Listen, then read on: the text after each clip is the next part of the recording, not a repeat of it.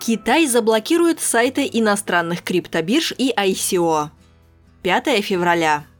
Китайские власти собираются заблокировать доступ ко всем веб-сайтам, имеющим отношение к криптовалютному трейдингу, а также ICO.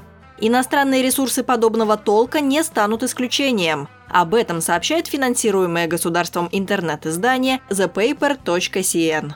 С целью предотвратить и смягчить финансовые риски, власти будут принимать нормативные меры против ICO и торговли виртуальными валютами внутри страны и за ее пределами, включая запрет соответствующей коммерческой деятельности и блокировку и удаление веб-сайтов национальных и зарубежных площадок обмена виртуальной валюты. Конец цитаты. Власти Китая признают, что недавние попытки запретить цифровые валюты путем блокировки местных криптобирж не смогли окончательно искоренить торговлю.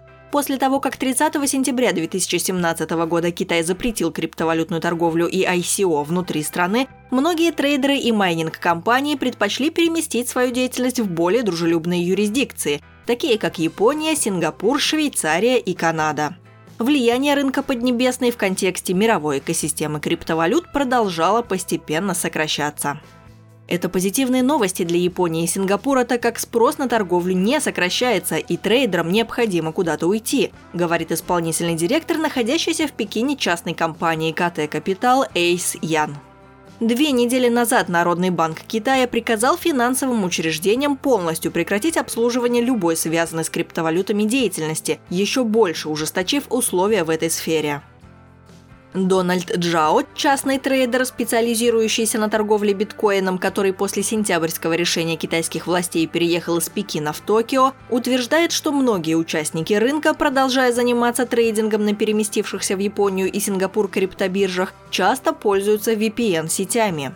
Я думаю, новый шаг в буквальном смысле означает, что обойти запрет в Китае будет еще труднее – Лица, предоставляющие связанные с обходом запрета программные решения, могут быть заключены под стражу, говорит Дональд Джао.